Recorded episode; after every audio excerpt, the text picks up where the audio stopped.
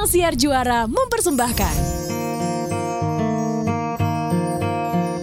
Hear all the inspirational topic this time. Only on Diary Dave.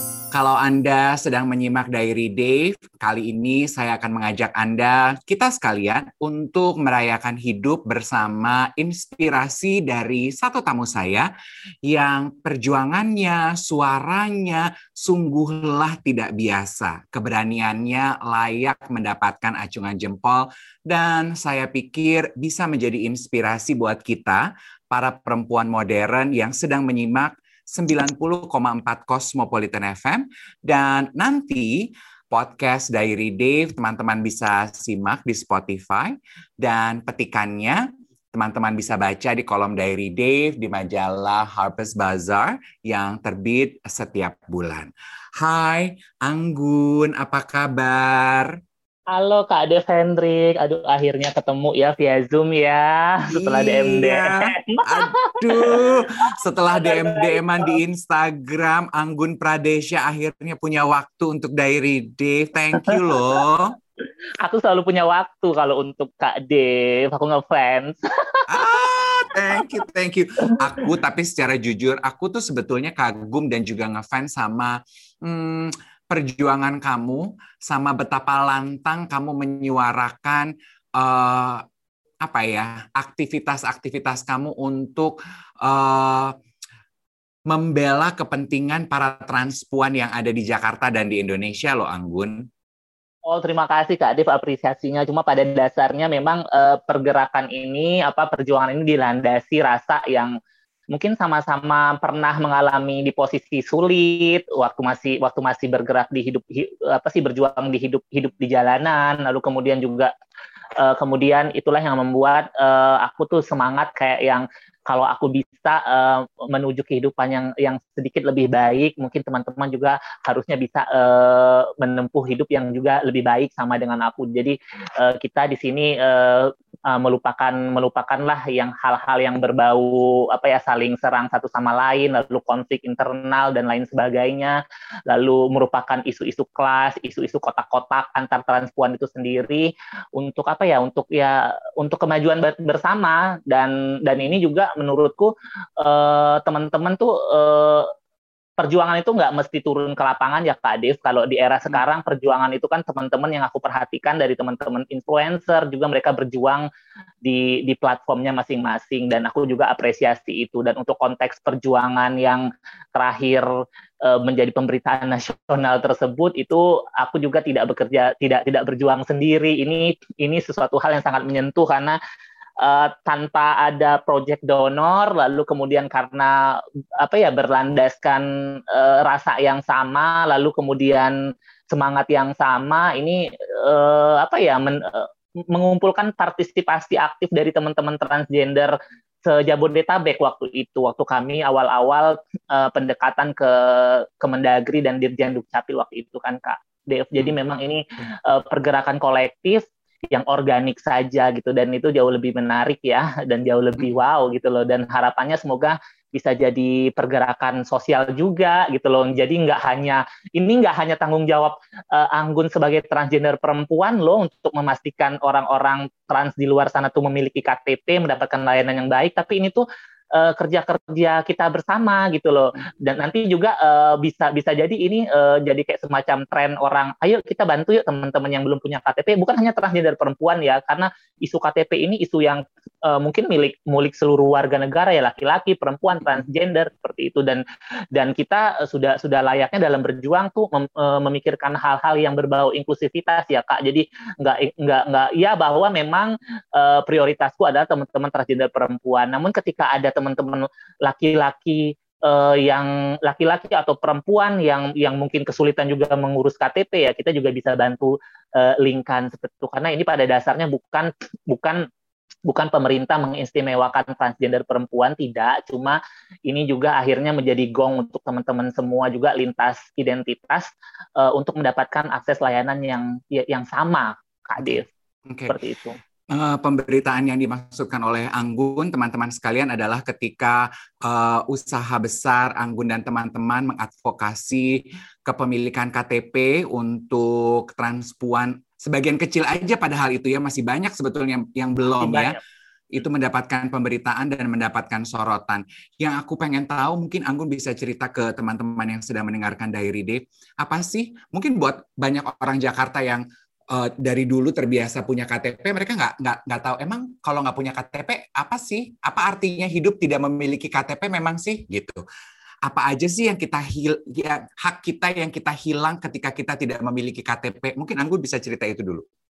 Tentunya banyak banget ya kak. Uh, kurasa ya mungkin mungkin ada juga orang yang nggak sadar ya karena uh, KTP itu untuk sebagian orang mungkin hal yang biasa aja, tapi untuk teman-teman transpuan atau teman-teman yang tidak memiliki KTP, masyarakat adat atau uh, kelompok lainnya lah gitu, kelompok difabel mungkin juga di, kalau di luar konteks transpuan itu menjadi sesuatu privilege yang luar biasa. Karena ini KTP ini kan sesuatu hal yang sangat vital ya. Oke okay lah kalau seandainya untuk bepergian kita juga kita digampangkan ya tanpa KTP pun sebetulnya bisa dengan surat keterangan. Karena ini industri lagi-lagi ini industri. Tapi kalau untuk akses layanan contoh kesehatan, kesehatan. BPJS uh, uh, itu kan uh, sulit ya kalau tanpa KTP nggak bisa kalau nggak ada KTP itu dasarnya dulu lalu kemudian ketika ing, ketika berpikiran ingin melanjutkan pendidikan yang lebih tinggi harus dengan KTP lalu ketika mengakses layanan-layanan perbankan untuk mereka hmm. menabung gitu loh untuk untuk memikirkan uh, masa masa depannya masa tuanya gitu yo lo itu juga perlu perlu KTP dan lain sebagainya akses akses layanan-layanan publik lainnya uh, akses layanan sosial akses layanan publik lainnya yang juga uh, memerlukan KTP. Jadi ini sesuatu yang sangat berharga banget ketika proses pembuatan KTP ini tuh di, di, diberi kemudahan ya untuk untuk untuk era kepemimpinan uh, pejabat uh, di Capil yang sekarang gitu loh Kak. Jadi memangkas birokrasi-birokrasi dan administratif administratif yang menyulitkan di di tempo dulu gitu loh. Oke. Okay. Oke, okay, got it. Jadi sebetulnya uh, memiliki KTP adalah bukti sah bahwa kita diakui, kita punya hak dan kita punya kewajiban sebagai warga negara Indonesia gitu ya, Anggun ya. Ya, betul sekali dan jangan yes. lupa uh, kewajiban negara juga untuk memastikan bahwa uh, ini ini ini ini terlaksana dengan baik uh, seluruh WNI memiliki KTP seperti itu. Dan memang kemarin yang seperti Kak Kak Dev sebutkan tadi uh, media terlalu membesar-besarkan dan media uh, apa ya awalnya tuh seperti yang tidak tidak fokus pada substantif kepemilikan KTP sehingga isu yang berkembang jadi ke mana-mana gitu. Meskipun pada akhirnya sudah di sudah sudah diklarifikasi jelas oleh Pak Pak Zudan ya Pak Zudan Pak Dirjen Dukcapilnya. Uh, namun ya, masih aja tetap ya netizen gitu loh. Dan media juga sudah nge-up uh, cerita yang sesungguhnya bahwa ini tuh murni kita tuh ngurusin KTP gitu loh sebagai warga negara punya KTP bukan yang tiba-tiba jenis kelamin transgender. Itu tidak itu tidak. Itu hal yang keliru. Kamu cuma anehnya entah ya kenapa aku rasa juga aku nggak perlu juga menanggapi uh, komentar-komentar yang tidak substantif seperti itu. Uh, jadi aku mau fokus aja pada pemenuhan-pemenuhan hak uh, hak teman-teman bersama teman-teman yang lain juga karena ini masih panjang ya kak. Ini masih sebagian kecil karena kendala-kendala tertentu sehingga kami memang ngedesain ini nanti perluasan agar bagaimana data yang sudah masuk berapa 400 atau 500 dalam link itu semuanya dapat memiliki KTP Lalu kemudian uh, mudah-mudahan ini juga nanti akan menyebar ke seluruh Indonesia gerakannya karena Pak Dirjan pun waktu itu terakhir memberi kabar uh, uh, dia melakukan rakernas dan memberi menginformasikan hal ini kepada 514 kadis dukcapil se Indonesia bahwa uh, melaku, memberak, harus memberlakukan uh, hal yang sama ketika waktu di tanggal 2 Juni uh, yang lalu. Setelah memiliki KTP, teman-teman transpuan, apakah mereka merasakan perubahan yang sangat berarti dalam kehidupan mereka sesuai dengan rencana awal kepemilikan KTP tersebut, Gun?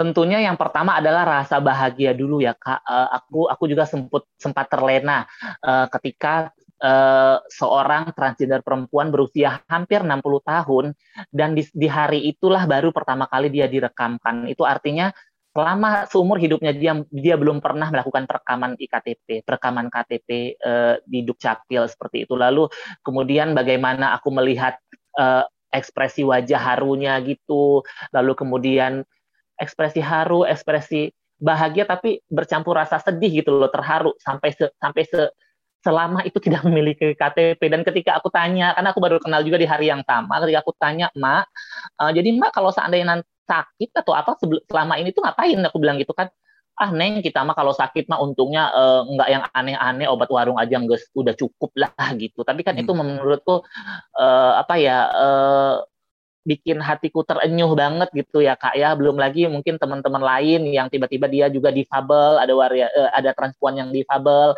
seumur hidupnya selama puluhan tahun juga tidak memiliki KTP, lalu banyaknya teman-teman trans muda lain yang juga kabur dari rumah dan tidak memiliki KTP juga.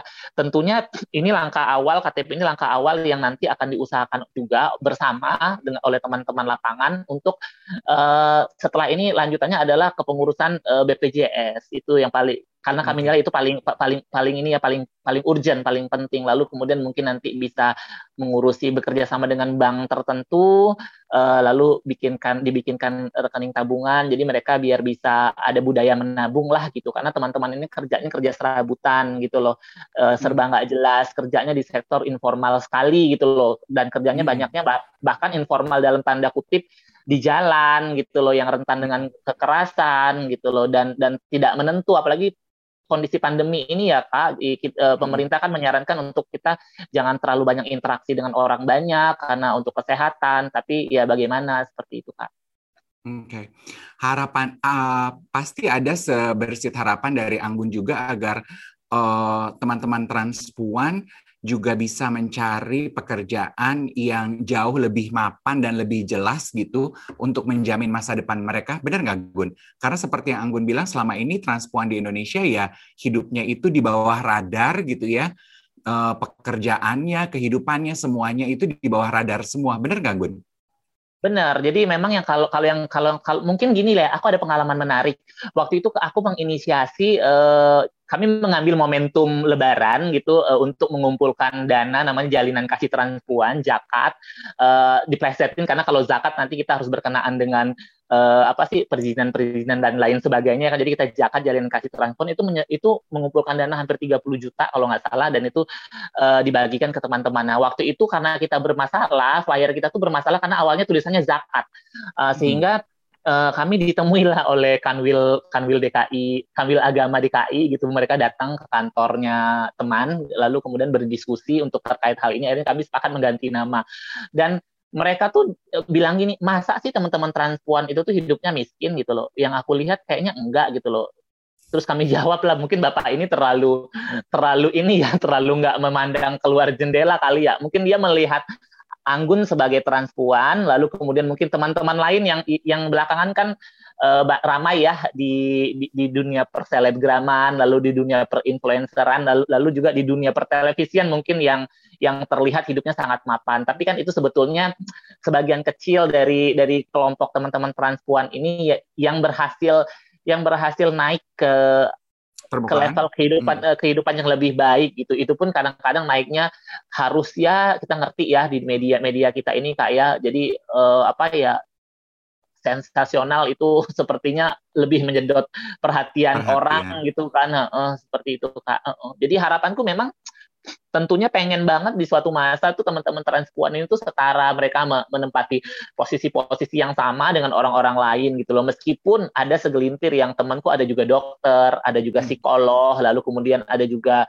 uh, dosen pembantu dan lain sebagainya tuh banyak cuma karena memang kondisi ini pelik uh, biasanya juga yang mereka-mereka menduduki posisi-posisi baik uh, baik dalam tanda kutip secara pekerjaan yang non uh, minim kekerasan lah di, di, di lingkupnya itu tuh kan mereka yang berasal dari keluarga-keluarga yang memang uh, mapan ya, maksud keluarga yang mapan. Nah kalau teman-teman yang ini kan mayoritas mereka itu dari keluarga yang pas-pasan dari kampung cukup lah, atau mungkin di bawah garis kemiskinan, atau mungkin juga dari keluarga yang berkecukupan, namun karena uh, konflik batinnya dengan keluarganya tidak diterima identitasnya, mereka kabur dari dari kampung kak. Mereka kabur dari kampung, dari kampung. Kadang-kadang kaburnya pun ada yang usia belum 18 tahun masih usia anak. Coba bayangkan. Lalu kemudian hmm. bertemu di jalanan. Mereka bekerja sebagai prostitusi di jalanan. Itu kan menjadikan sekali ya usia anak yang harusnya mereka tuh di, e, dipastikan dan dijamin juga e, hak-hak pendidikannya tapi bekerja di jalan. Seperti itu. Sehingga ya itu tadi karena tanpa keterampilan, tanpa pendidikan yang cukup di Jakarta, yang mereka bisa lakukan adalah ya itu bekerja yang identik dengan di jalan gitu, yang rawan kekerasan gitu loh. Okay. Ya ini makanya seperti yang harusnya memang jadi tanggung jawab bersama juga ya nggak dari komunitas teman-teman yang aktivis aja tapi juga dari keterlibatan dari pemerintah gitu bagaimana hmm. memastikan uh, solusi-solusi ini karena ini apa ya akarnya tuh dalam banget permasalahan ini karena bagaimana di sekolah mereka dibully kan mm-hmm. uh, itu juga mungkin ada erat kaitannya ya ketika masih di sekolah SD uh, harusnya memang guru-guru itu memastikan bahwa nggak ada murid yang yang yang dibully gitu loh sehingga mereka nyaman hmm. bersekolah karena banyak kasus juga yang mereka kabur dari sekolahnya itu nggak mau sekolah lagi karena dibully gitu loh dan bullynya bukan sekedar bully yang dikatain bencong tapi ya kadang-kadang ada menjurus ke arah pelecehan seksual Fisik, yang bikin hmm. iya hmm. seperti itu kak jadi memang pelik sekali permasalahannya ini gitu loh Oke, okay. yes, kita akan tanya pendapat Anggun mengenai kondisi inclusivity yang saat ini menjadi jargon yang sangat seksi dalam kehidupan anak-anak zaman sekarang. More on Diary Dave, we'll be back for you. Teman-teman sekalian, kali ini Diary Dave inspirasinya berbeda sekali. Anggun Pradesha mengungkapkan seperti apa kehidupan transpuan di Indonesia yang aku yakin kita semua pahami, tapi jarang dari kita yang mau berbuat sesuatu mengenai hal tersebut. Tadi kan Anggun bilang kehidupan sekarang itu pengennya jauh lebih inclusivity. Anak-anak sekarang juga jauh lebih melek terhadap inclusivity. Yang aku pengen tahu apakah Anggun mm, merasakan perbedaan dari kehidupan para transpuan di tengah pesan inclusivity yang sekarang banyak digulirkan orang say dibandingkan di Indonesia 5 atau 10 tahun lalu, Gun? Justru atau masih sama aja. Kayaknya uh, setingkat lebih mundur ya kayaknya ya pasca Aduh. pasca pasca ini uh, pas pasca apa ya pasca pasca yang pernikahan sesama jenis yang di Amerika tersebut ya yang beberapa tahun lampau itu kan isu LGBT kan digoreng lalu kemudian ketika berbicara tentang LGBT karena yang paling visible itu adalah teman-teman transgender gitu ya. Kalau teman-teman hmm. gay atau lesbian mungkin secara penampilan mereka kan tidak uh, tidak trans gitu, tidak transisi. Jadi mereka juga selama mereka nggak ngomong ya orang nggak akan pernah bisa uh, uh, nunjuk uh, lu gay, lu ya. lesbian nggak yeah. begitu. Tapi kalau teman-teman transgender ini mereka visible. Jadi itu jadi kayak yang apa ya? Jadi kayak yang uh, ini juga terdampak uh, memberi dampak pada kemunduran-kemunduran itu. Lalu kemudian juga uh, menjamurnya organisasi-organisasi radikal ya yang akhirnya uh, juga mak makin menghambat lah, makin menghambat in inklusivitas ini. Namun memang harus diakui hmm, kadang-kadang juga terasa seperti abu-abu kak penerimaan masyarakat ini. Jadi ketika uh, mereka pada dasarnya tuh aku rasa karena karena kita itu punya ketersejarahan berdampingan dengan teman-teman identitas identitas seperti trans ini ya kayak yang uh, ta, yang tradisi Lengger, tradisi Bugis, kita kan mencatat itu ya. Jadi mungkin uh, alam bawah sadarnya tuh mencatat erat bahwa sebetulnya teman-teman transgender ini juga bagian dari masyarakat loh. Lalu mereka juga tuh ada semacam kayak pengakuan yang tak tertulis ya ketika memanggil teman-teman trans itu kan sebagai mbak, sebagai ibu itu kan hmm. sebetulnya uh, pengakuan tak tertulis bahwa mereka itu menganggap teman-teman trans ini juga bagian dari perempuan. Ya, sama ya. sama nafasnya dengan teman-teman dari Komnas Perempuan yang sudah lama dulu mem mem memproklamirkan bahwa teman-teman transgender perempuan ini adalah teman-teman perempuan secara sosial dan mereka juga harus dilindungi dalam Komnas Perempuan.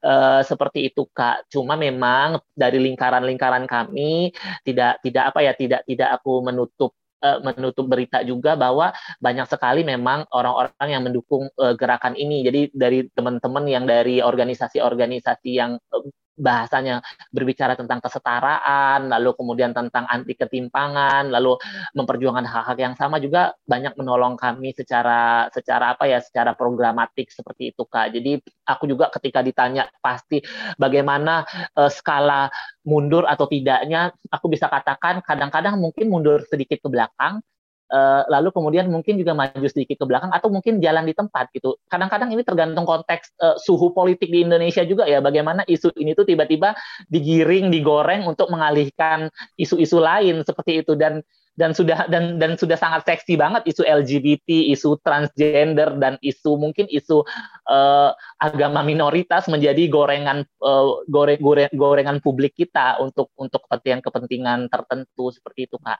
Oke. Okay. Kalau gitu pertanyaan kita malam hari ini sederhana buat Anggun. Mewakili komunitas teman-teman transpuan di Indonesia. Apa sih yang kira-kira menurut Anggun transpuan inginkan untuk membuat hidup para transpuan di Indonesia sedikit lebih baik? Pertama mungkin adalah uh, penghormatan ya, eh, penghormatan saling menghormati. Kalau memang menerima atau uh, menerima ataupun mendukung itu hal yang menjadi hal yang sulit, sesimpel itu gitu loh.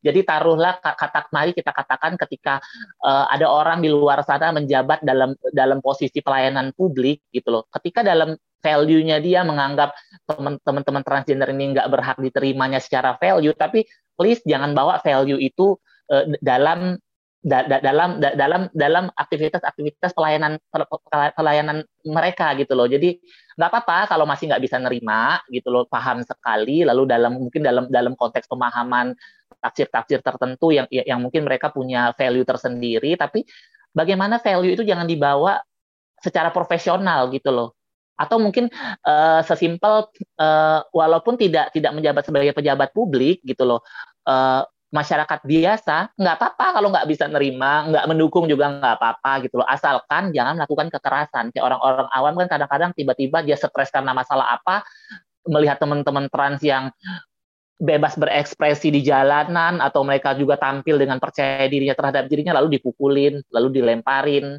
Uh, seperti okay. seperti itu kak. Uh, aku kami mencatat ada selama selama pandemi ini tuh ada 16 teman-teman transgender perempuan yang meninggal uh, uh, empat di antaranya uh, itu meninggal karena kasus uh, pembunuhan di jalan ya dan dan dan itu apa ya menyedihkan sekali seperti itu dan mudah-mudahan hal seperti ini tidak tidak tidak lagi terulang dan tidak lagi terjadi seperti itu seperti itu kak Dev.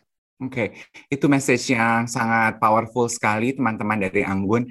Uh, tidak memahami bukan berarti Anda tidak menghargai, iya kan? Kita harus menghargai walaupun kita tidak paham sebetulnya. Apa pun itu, iya kan?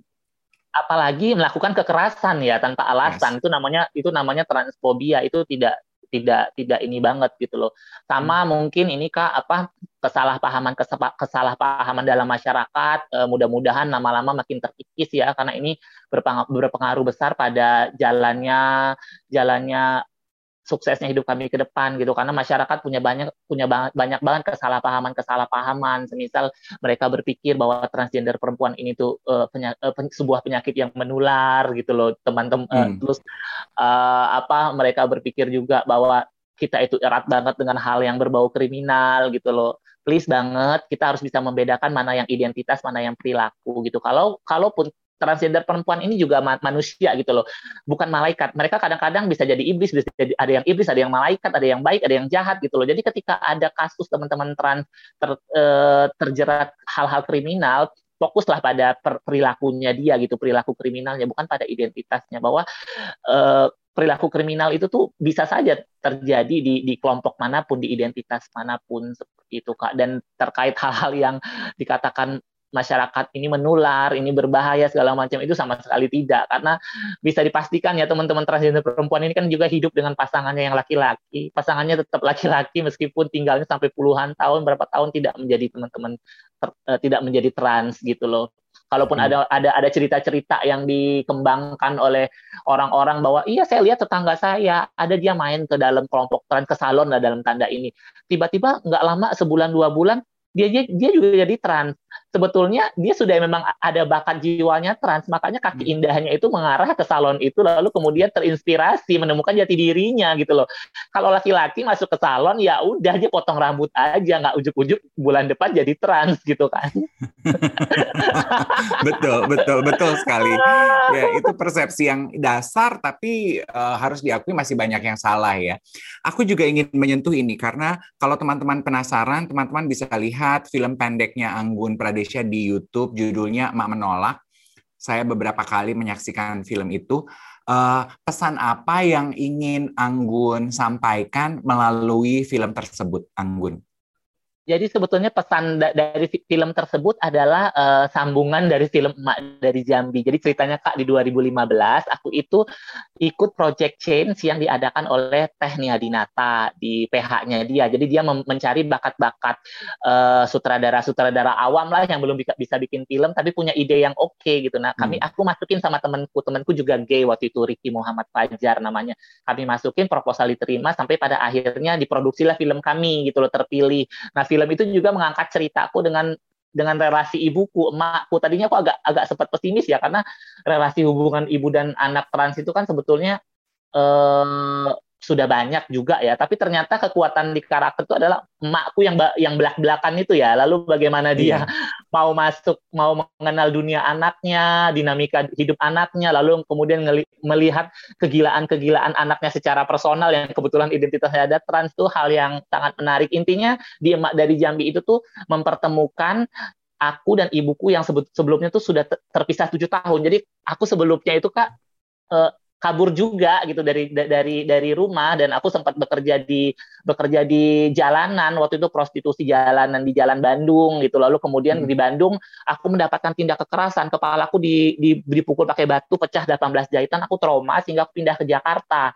Pindah ke Jakarta sampai hari ini. Dan di awal-awal juga di Jakarta aku juga di Taman Lawang gitu loh satu tahunan hmm. lebih lah sampai pada akhirnya uh, dapat pekerjaan uh, ngurusin uh, di organisasi teman-teman transgender perempuan ini jadi uh, hal yang sangat ini ya maksudku pesan yang aku pengen sampaikan itu adalah bagaimana penerimaan orang tua itu tuh punya peran besar terhadap uh, kemajuan hidup anaknya gitu loh jadi anaknya ini tuh uh, jadi bisa all out gitu loh, jadi bisa hmm. tenang dapat support gitu loh, terlepas dari identitasnya apa pun itu ya kak, karena dukungan dari orang tua itu penting di emak dari Jambi aku berceritakan itu. Lalu kemudian vakum nih uh, lima tahunan vakum, lalu pas 2020 hati terpanggil lagi untuk bikin film dan kebetulan waktu itu aku lagi liburan sama ibuku sekalian ada acara undangan festival, masih dengan festival film emak dari Jambi itu, jadi aku sempat mikir film ini sudah lima tahun tapi mungkin jarang banget orang bikin film yang seperti ini sehingga masih ke mana-mana. Ke festival-festival dia sempat menang dua dua festival internasional. Mungkin nanti Kak Dev aku kirimkan link Vimeo-nya ya biar nonton. Tapi itu lebih panjang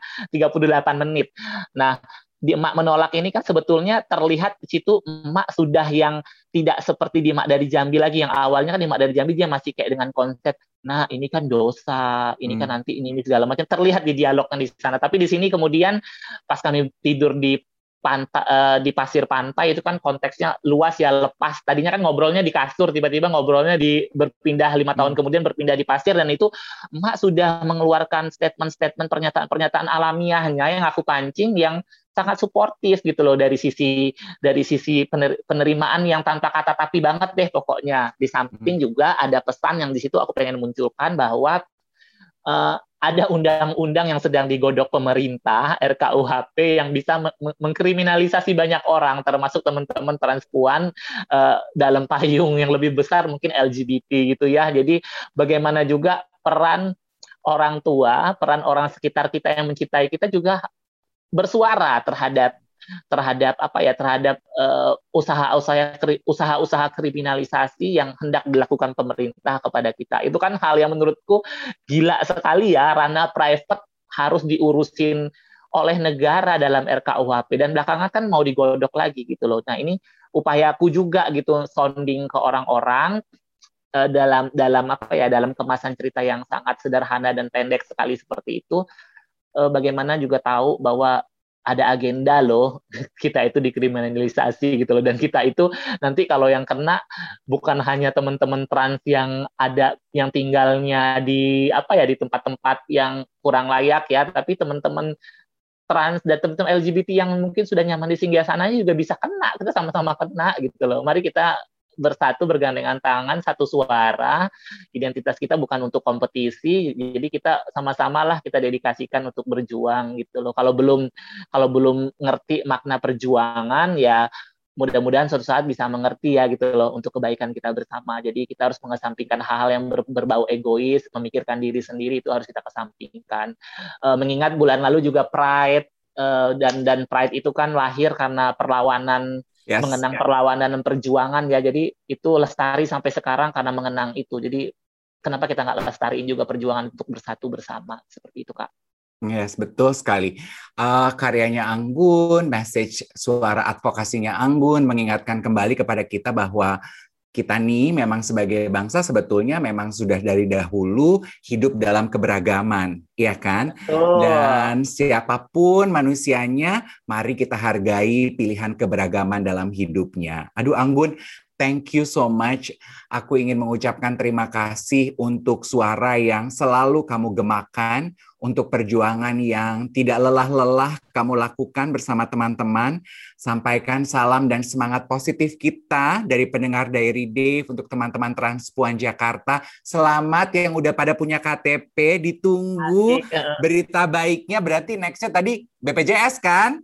BPJS di samping juga mengusahakan yang belum uh, tercetakkan KTP-nya Kak. Sama nanti di Indonesia nanti juga akan menyusul gitu. Tapi ini pelan gerakan yang menurutku pelan-pelan tapi pasti seperti itu Kak Iya dong. Harus dimulai. Langkah kecil yang menentukan langkah besar. Buat transpuan yang ada di luar Jakarta yang belum punya KTP ayo segera mungkin bikin KTP itu adalah hak dan kewajiban kita tuh ada di situ sebagai warga negara. Ya Anggun ya. Hmm. Ya bisa nanti apa uh, kontak di Instagramku aja nanti bisa dikirimkan link. Jadi mereka teman-teman trans bisa ngirim ngirim masukin link ke situ uh, ngisi data jadi nanti bisa diproses oleh teman-teman yang uh, teknis datanya seperti itu Kak Dev. Aku juga secara personal dan juga mewakili teman-teman yang yang ada di lapangan itu mengucap terima kasih banget untuk uh, Diary Dev, Kak Dev Hendrik dan juga Cosmo, Cosmopolitan FM sudah mau uh, sudi men, uh, apa sih menyiarkan ini karena uh, kita ini juga memang apa ya apa ya minim banget publikasi, minim banget disosialisasikan uh, tadi yang tadi seperti aku sebut di awal bahwa media kan lebih suka dengan hal-hal yang berbau banyaknya ya, lebih suka dengan hal yang berbau sensasional dan menjual gitu loh. Jadi terima kasih banget. Ha, ini ini ini ini sesuatu yang sangat menyenangkan buat aku bisa berkenalan dengan Kak Dev secara langsung, lalu kemudian juga bisa bercerita, berbagi pengalaman bersama, mudah-mudahan menginspirasi seperti itu ya Kak ya.